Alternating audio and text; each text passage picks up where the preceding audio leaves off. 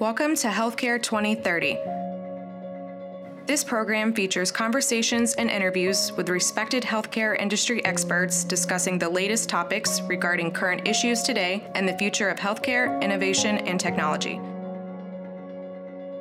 To learn more about Oxio Health, head over to oxiohealth.io.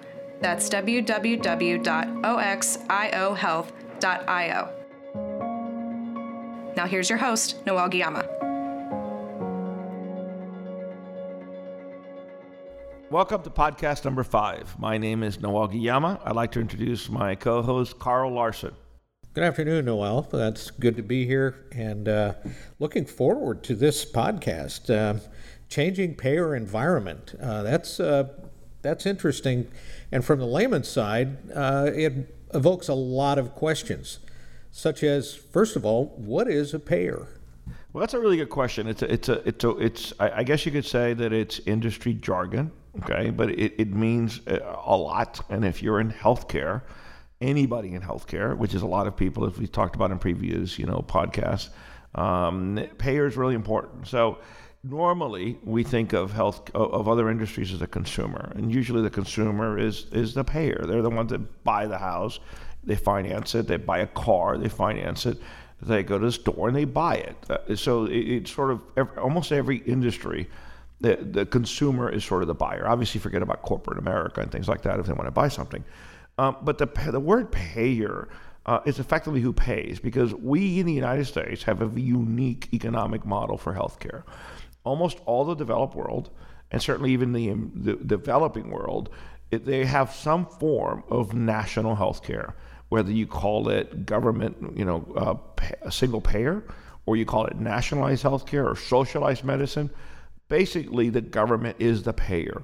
So in Germany, they have different regions, for example, and and the, it, it it's part of the services of, a, of, of the government to provide the care, um, even if it's done uh, in a private clinic type of environment or a private practice or a government run practice. In some countries, uh, they have a hybrid. Uh, it used to be many uh, government run. In the United States, generally, the payer, uh, the single largest payer, as we discussed in podcast number two, is the federal government, federal, state, and local governments. And that literally means Medicare, Medicaid, the VA. Um, uh, the government is an employer, okay? Um, and that, that applies uh, obviously for the state governments, the local governments. So the payer in that case is literally the government. The government writes a check based on usually a fee structure, Medicare, Medicaid fee structure.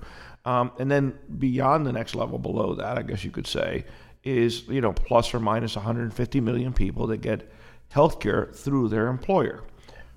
In the employer category, there's basically two big buckets.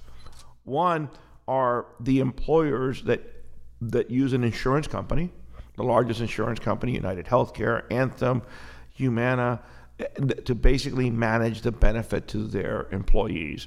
And effectively, what happens is the insurance company charges a, a, a, an annual or a monthly fee for the benefits of providing the care, and they, they basically manage the entire care. The employer writes a check, you know, minus whatever the employee uh, pays. So you have sort of a a, a insurance company driven uh, healthcare model where the insurance company is the payer. They actually are the ones who write the checks to the individual doctors, the hospitals, etc. Uh, the next category are effectively what we call ERISA plans. ERISA plans are what is it, what is it? it's employer sponsored healthcare. That means that they self insure, which is a very common term, uh, and they set aside X amount of their revenues or their cost base, and they sometimes use a third party administrator to sort of do the administrative part, but effectively they are self insured. So in that case, the employer is the payer. The third party is almost like a bank. It really is. It's handling the administrative, uh, ministerial work of paying the claims. Um, but those are sort of the big buckets of, of payers. Uh, in there, you have some opportunities for changes. So you have uh, what's traditionally been sort of uh, regular insurance uh, or indemnity insurance, basically whatever it costs. They either pay a, a percentage of the bill or they pay you a flat, you know, per diem kind of or per day type of rate. Um, you also have managed care companies or HMOs, generally associated with a gatekeeper. It means you have a, a person, an indiv- a doctor who is your primary gatekeeper, and they control the access to all of your referrals. Well, that's a lot of excellent information, Noel, and it raises a question though. What is a gatekeeper? You mentioned the term. What is what is a gatekeeper? How does that? We we kind of have an idea about that, but what does that mean with respect to what we're talking about? Sure. I mean, the gatekeeper uh, concept and idea really started back when, when managed care or HMOs really took roots. And, uh, you won't believe it, but most of it was actually here in South Florida. Um, and and the idea behind that is that you needed somebody to, as you would say in football, sort of be the quarterback. Somebody has to uh, know that patient well enough to direct them. Um, and uh, so that gatekeeper, almost every case, is a primary care uh, internist. It can be. It can be family practice. Uh, in, in some cases, depending, it could be the you know sort of the OBGYN. Um, and in some extreme cases, it could be cardiologists because a person's primary problem is cardiology. And they're generally paid, certainly when we get into the sort of the managed care part of it, they're usually paid for those services. Medicare now pays for the doctors to coordinate care. And that's, a, that's a, just another evolution of the world gatekeeper. In the managed care world, insurance companies literally pay the gatekeeper or their primary care physician either a capitation, which is sort of a flat rate per member per month, PMPM, to basically be that coordinator, or they pay them traditional fee for service and then a coordination fee uh, to do that. The, what a gatekeeper does generally, it should give you better quality of care because he is effectively the coordinator. Um, and, and one of the things that we have talked about in the past in, in healthcare is sort of the lack of coordination, the, or EMRs, the interoperability, that doctors sometimes don't know what other doctors are doing, especially when the, the, the patient is self-directed. So one of the other things that, that, that so that does is generally it does reduce costs because it should reduce redundancy and efficiencies in the system. Um, some people uh, choose for like say let's call it a third option, which is an insurance company but then they want to get a PPO, which is a preferred provider organization type of model. And that basically says you're going to pay this premium, and it's not going to be the indemnity that we talked about. Basically, we'll pay 80% of all the cost anywhere you go, in theory. Um, uh, or a managed care environment, uh, which with the gatekeeper that says you can only go to these doctors, and if you want to go beyond these doctors, you have to get pre-approval. The other one model is sort of a PPO, and this applies by the way, in all kinds of payers. So the federal government has PPOs for for for Medicare in, in Medicare Advantage for Medicare. Employers may have a PPO. As a matter of fact, many of the large insurance company employers have multiple insurance companies and multiple products. So let's pick arbitrarily, you know, it's like IBM. If you're working for IBM, they're going to give you sort of what they call a cafeteria plan, which is basically say, um, IBM is going to pay either a flat rate or a percentage of a premium. You could choose, depending on, on your healthcare condition, to go with effectively an indemnity plan, which is sort of unlimited as far as where you can go. You can go with a, a PPO plan, which is usually a lower, much lower premium, or you can go to an HMO plan, which is usually a much, much lower premium. Uh, and that gives the individual employee, in this case, the flexibility to adapt to a their healthcare condition and also what they want to pay. Um, in all cases, the managed care, the HMO plan, um, and the so what I want to call managed care is going to be the lowest cost uh, for the employee. Why is that? Well, because of the limitations of what I call, we go back to that gatekeeper, the original question, mm-hmm. is that allows the insurance company or the payer that we talked about to control the cost and, and, and it makes sure that there's optimum quality because they can pick the doctors. I can tell you that when I ran health systems, we did not pick the cheap, the, the least expensive or the cheapest doctors. We actually picked the doctors that were the most efficient doctors. Even if he cost more money up front, we generally had the data to say this doctor has a lower uh, uh, complexity uh, rate that uh, you know eventually causes hospital admission. So it, it, that that doctor merited being paid more because they were they were just much more effective, much more efficient. and that's not just a, it's not an issue of just equality. It's not that I'm not saying that that that that quality uh, was was the only change, but sometimes um, by the doctor spending more time, more energy, getting paid more, he had the ability, he or she had the ability to just get a better outcome, and that's something that's very very important. One of the things that we have found uh, doing a lot of studies is that the lowest cost provider, the lowest cost hospital, the lowest cost anything is not always the best. And, and it, but by the way, on the opposite side, the most expensive doctor, the most expensive hospital, the most health system is almost never the best either.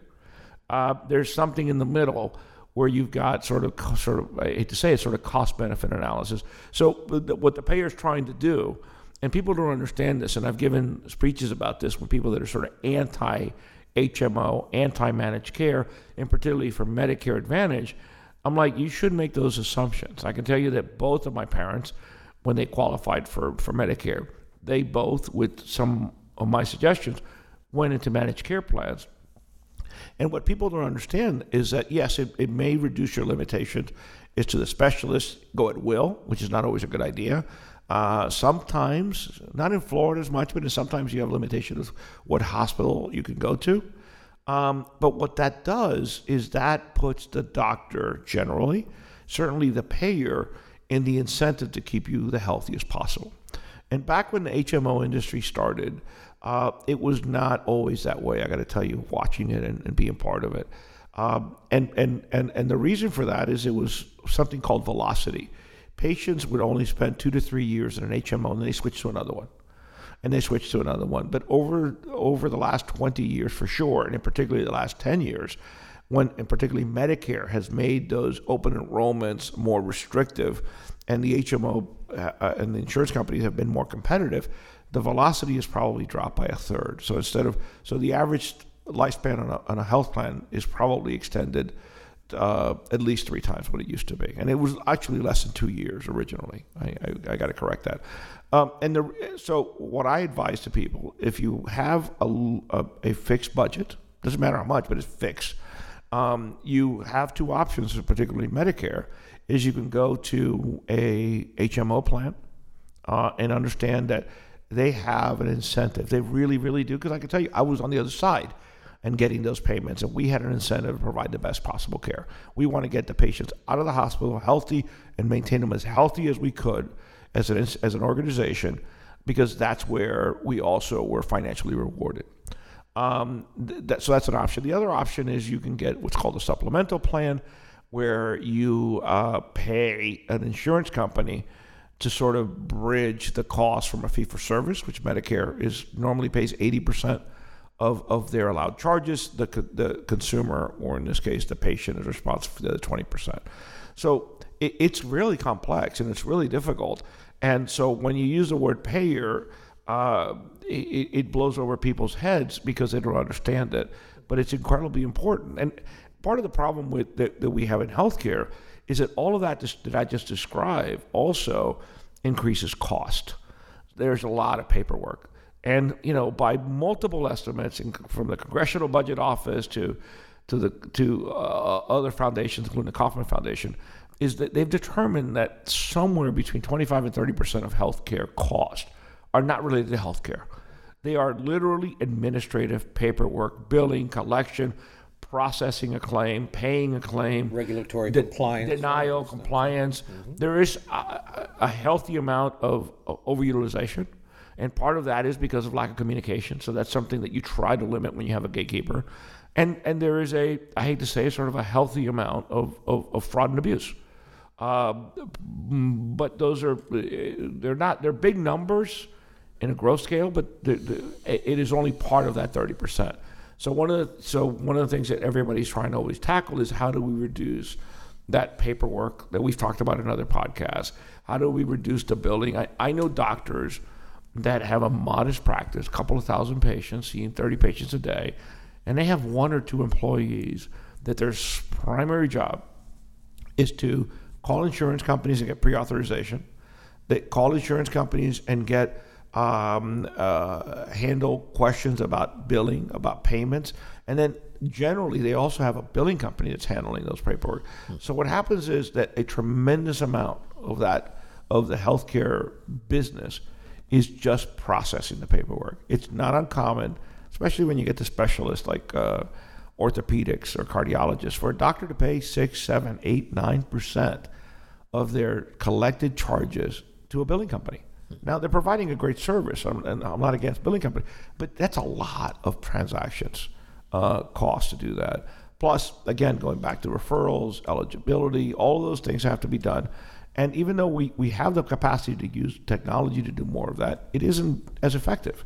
Um, I think I remember last year that the the uh, director of uh, the secretary of, of, of, health and human services talked about that still 60 70 percent of healthcare um, was being done by, by by fax machines you know paper fax machine phone calls in in in, in the days of the internet and of IoT devices and, and smartphones, really, well, in a weird way, it's sort of simple for the doctors. But that goes back to all of the costs of administrating. Uh, so th- there's tremendous opportunity by simplification. And that's one of the things that I can tell you and we can talk about is that I see the future driving much more, much more aggressively towards managed care where the the the insurance company, the the healthcare system is providing, is actually looking at the the, the, the sort of the, the, the body, the mind, and the spirit right. of that consumer. Holistic.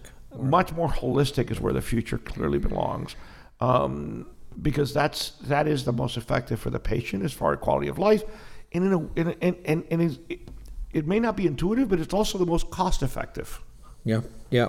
That's uh, clearly a complex, uh, complex topic, um, and you've done a very good job of explaining it. I'm sure people who have listened to are listening to the podcast are going to uh, go back and listen again two or three times because of the amount of information that's out here. But let me just see if I can can consolidate some of this for for myself. It seems that you've described a sort of a continuum when it comes to healthcare delivery um, in the sense that say a what we would refer to as a concierge plan is one in which the patient really has the most control over their own their own uh, healthcare in the sense who they see and and so on up to then moving along the continuum to a PPO where uh, they they have uh, a little more selection a little a little bit more uh, of their own decision about who they see, what, what physicians they see, to the HMO that's really providing a lot of direction within what I think is called a network, I think, correct? Is that the right term? And then to um, a fully government run healthcare system where the government really makes the decision about the healthcare for the patient for the most part. Is that is that fair or is it? Um, yeah, it, it is, and and one of the things that, that, that people sort of don't understand is how sort of we got here. We yeah. in the United States got here. How did how did we um, end up with insurance companies to begin with? Right. right. So what what happened? What what made a big difference? And we go back to the 1920s. In the 1920s, um, obviously some smart people um, came up with the idea to create a form of insurance um, that really was originally called a sort of Blue Cross. Okay and we know the name today, Blue Cross and Blue Shield. What people don't know is the history.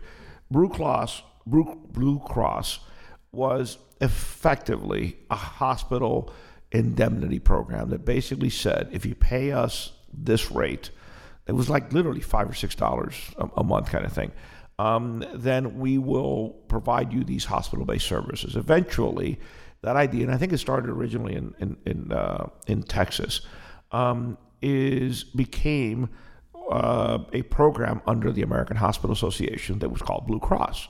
On the other side, and I think this was in California, there were a group of doctors that created Blue Shield, and they were, you know, what we would today call sort of the a, a, a, subscription service. Today, it'd be called a, a, subscription service that basically said, we will provide you these basic services for this much per month. And for a number of years, those two organizations, you know, sort of worked parallel. And uh, and it wasn't back even in the '60s. uh, I remember my father getting insurance, and there were two different plans. It was sort of Blue Cross and Blue Shield separately. And I don't remember when they merged, and that's probably not as important, but eventually they merged. Um, so that, that's one parallel, right? On the other parallel, we go back to World War II. And, and I think we talked about in one of our, our last podcasts sort of how uh, insurance companies, traditional insurance companies, uh, were created. Because, by the way, Blue Cross and Blue Shield were effectively nonprofits, which most of them were until maybe just a decade ago.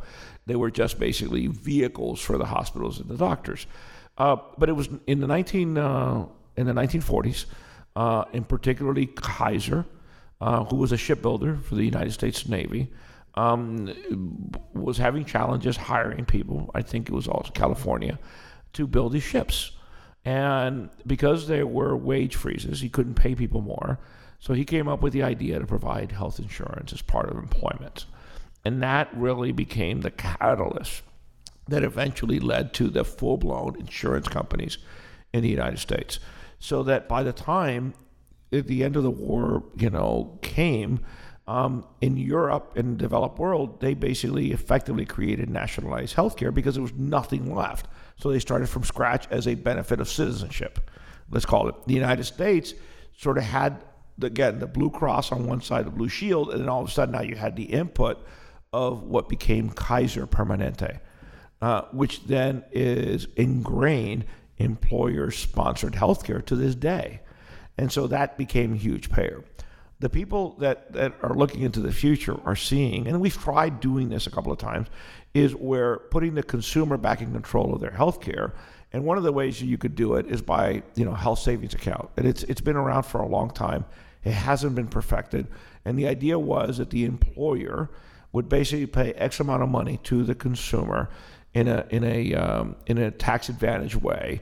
They would be in a health savings account, and then the consumer would pay from there, and then they would have effectively uh, catastrophic health care, or we, we would back to the old days. What used to be, you know, Blue Cross, which is hospitalization, mm-hmm. that would then cover anything outside. The plan has been uh, for for a number of decades is to put the consumer in charge, which then leads into something else we'll talk about in the future about price transparency, about publishing prices, because the government is very much into that.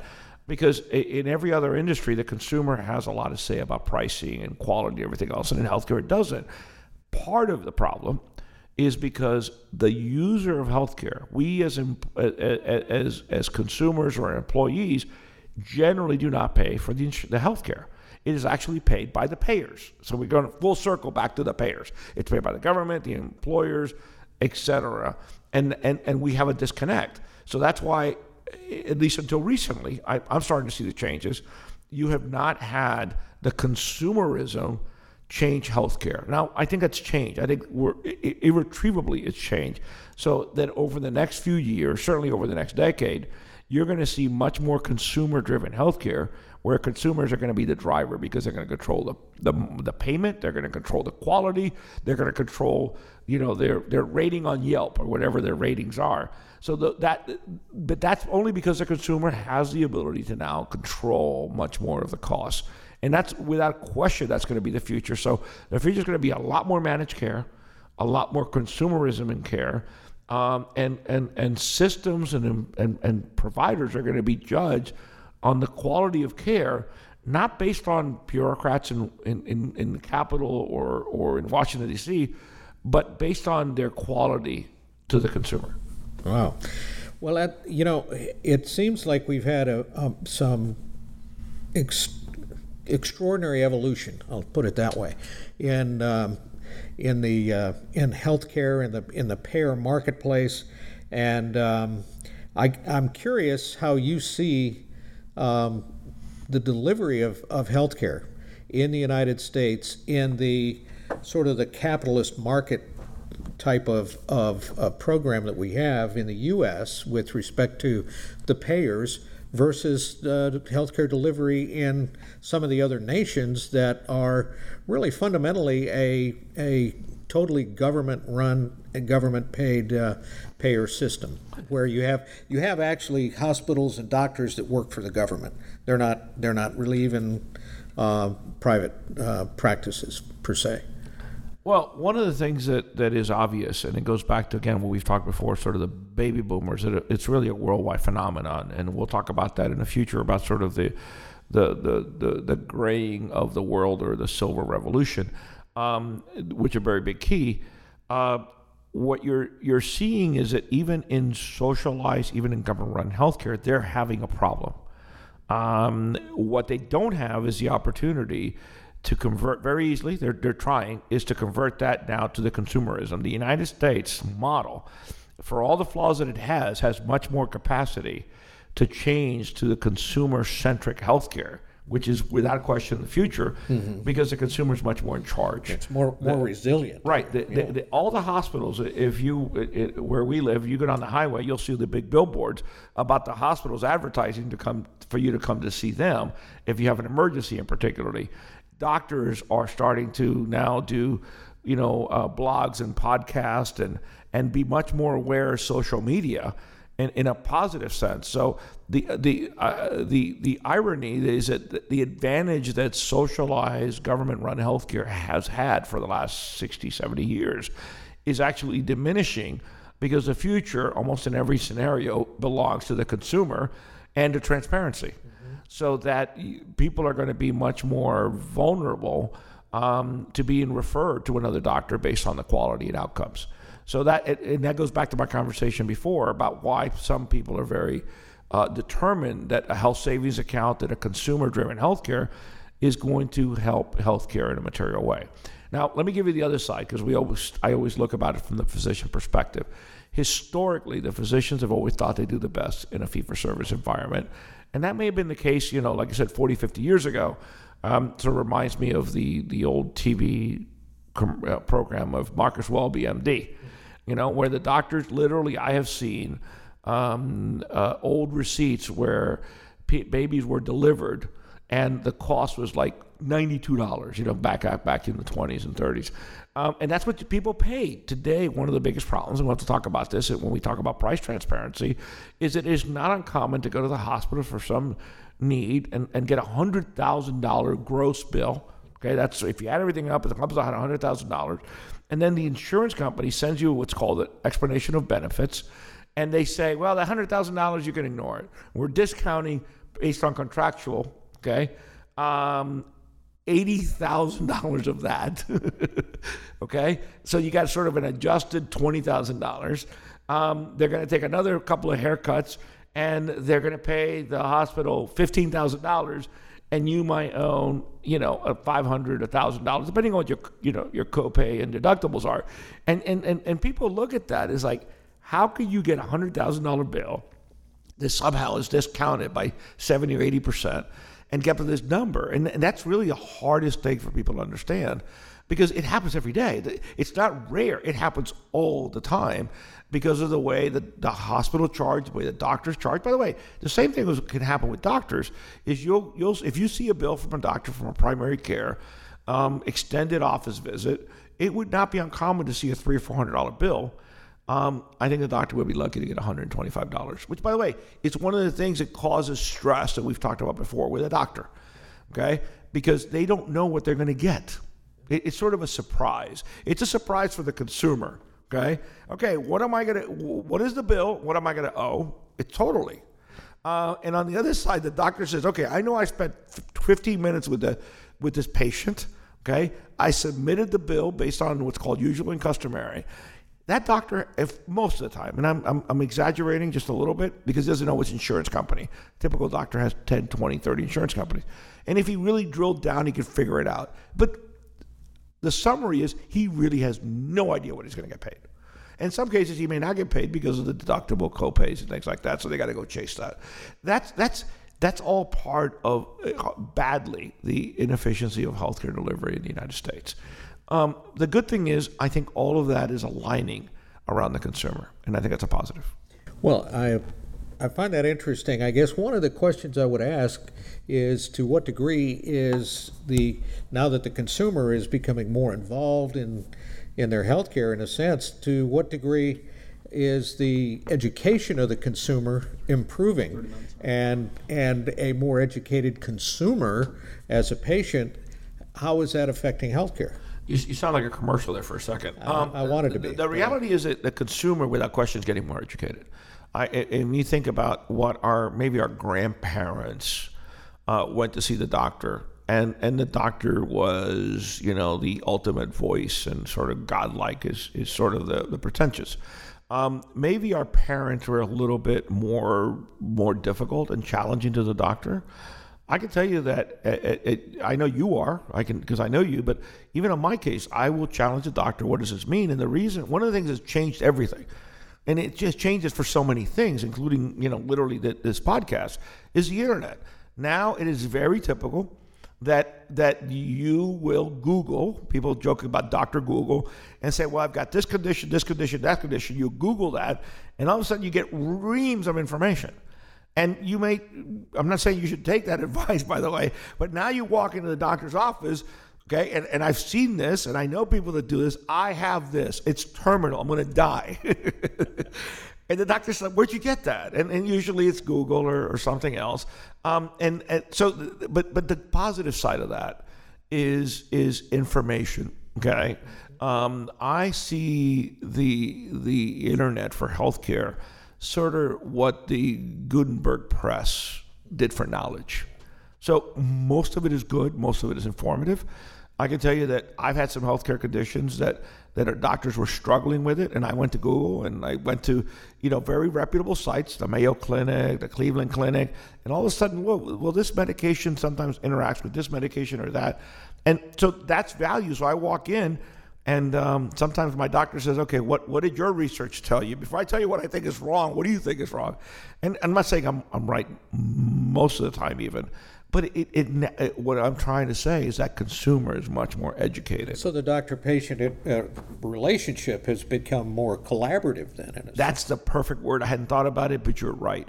It is now collaborative. And by the way, the same thing now with the payers. I can tell you that I'm a little overweight. I'm not going to admit it, but I, I should. Um, my insurance company is paying uh, for any services that I want. They paid for the scale that I have, IoT device that connects to to, to my phone. Um, they offered to pay for a, a Fitbit, uh, which is you know obviously a wearable device. So now what I see is a future uh, is that collaboration is not just this distant insurance company, but now it's engaged. Telemedicine is allowing for that much better. You can now literally go to your insurance company and, and, and, and talk about your condition so they can refer you where you want to go. So that collaboration between the patient, uh, the payer, and the provider is, getting much more intimate. Um, and that's unique. That's a pos- That's why I'm so excited about healthcare because I see that continue to grow. The only thing that we're missing, and you know, I have some some interest in this, so I'll disclose that is I think that one of the things is missing is the economic benefit to the patient. I think that we as as employers, we as payers, insurance companies, and government should literally be paying consumers to get healthier, and that's something that some people might think it you know either evolutionary, revolutionary, or regressive, but that's one of the things that people are driven by economic benefit. In the old days, uh, an insurance company could deny you coverage because of your lifestyle. Today, thank God, uh, they can't do that anymore. Right. The government basically says you cannot discriminate people for pre-existing condition. That's a positive society, no question about sure. it. Doesn't matter. Sure. Now we need to then take that on the other side and says, okay, you can't be denied, but you know, if you lost 20 pounds, we'd give you a $1,000 or, or a number because, by the way, they might save that or they should save a number. Right. So, healthier consumer reduces the cost of healthcare so they should, in my opinion, participate in that cost savings. Sure. Well, the better communication between the doctor and patient, the better the, the doctor is able to actually diagnose what's going on. Right? I mean, the better the better the information, the more the information, and and whether that's verbal communication from the patient or from an IoT device or whatever. I mean, that's valuable information to the physician. Absolutely. I mean, think about it. The, the, when I look at healthcare, the first opportunity to, to use sort of technology in healthcare was originally the telephone. Mm-hmm. Okay, that was that was a way you could call a doctor, ring up, and, and you know sort of the first telemedicine. Uh, today, you could use your iPhone and literally have a video chat with your doctor, show them doctors uh, what, what's going on. Certainly, you could text in a secure environment. Uh, so that that those lines are getting blurred. so that eventually, again, the payer side is going to get blurred, the provider side is going to get blurred, blurred, and I am an optimist, and I see that as providing better quality of care at lower cost. You cannot provide you cannot get lower costs without providing better quality. And we know that from manufacturing. And you know that from, from construction and development. The, the quality has to be best in order to reduce costs. Otherwise, um, it, it is incredibly expensive to provide bad quality product. So, talking about our subject to changing payer environment, um, we're being driven in a positive direction is what I'm understanding you to say. And, and, and a lot of it, you're talking about the consumerism, but we're talking about the information age, we're talking about better communication between doctor patient. All of these things are benefiting not only the delivery of healthcare to the patient, but probably cost and, and, and, and the practice of medicine overall. Sure. Let me let me remind you why when we talked about the name of this podcast, we used 2030 is because I personally, and I think there's enough evidence out there that healthcare is going to dramatically change in the next 10 years. Mm-hmm. And I'll give you an example. For the better. And to, for sure, without question, better quality care, better drugs, better interactions. Uh, you know, using, we talked about AI uh, to, to develop new drugs, to find things that are wrong with people that nobody's looking at it because there's too much data to process. But I'm gonna give you an example. And you know, I got into the internet way back into in, in the early 90s, late 80s uh, through the university. But think about what happened. Let me give you a 10 year time span as far as productivity and quality that were impacted by the internet from 1995 to 2005. Uh, that, those 10 years for communication, okay, were, were those 10 years have been unprecedented in, in, in, in, in, in U.S. history or maybe human history as far as productivity. Then you take out there a little bit later when the smartphone, you know, literally the, the, the, the smartphone era, whether you give it to BlackBerry or you give it to Apple uh, and the iPhone. But that then think, think about what happened sort of plus or minus 2005 and 6 to 2015, 2016. OMG, right? Yeah, right. So what I think is happening, and it started a few years ago, but what I think is going to happen between by 2030, healthcare is going to be materially, measurably different okay? Because it's hitting that sort of J curve that is is price, demand, government. Yeah. We uh, talked about again back to podcast number two is yeah. what healthcare costs are going to effectively double in the next ten years. Yeah. Well, this has been great. I uh, I've I've enjoyed this. It's uh, complex, but yet at the same time we've got to deal with that payer environment, and um, the payers are evolving. Uh, physicians are evolving, consumers are evolving, and all in the right direction, it seems. Well, thank you, Carl. Um, look forward to our next uh, podcast and appreciate all those that are listening. Thank you for listening to our podcast. To learn more about our company, please check out our website at oxiohealth.io.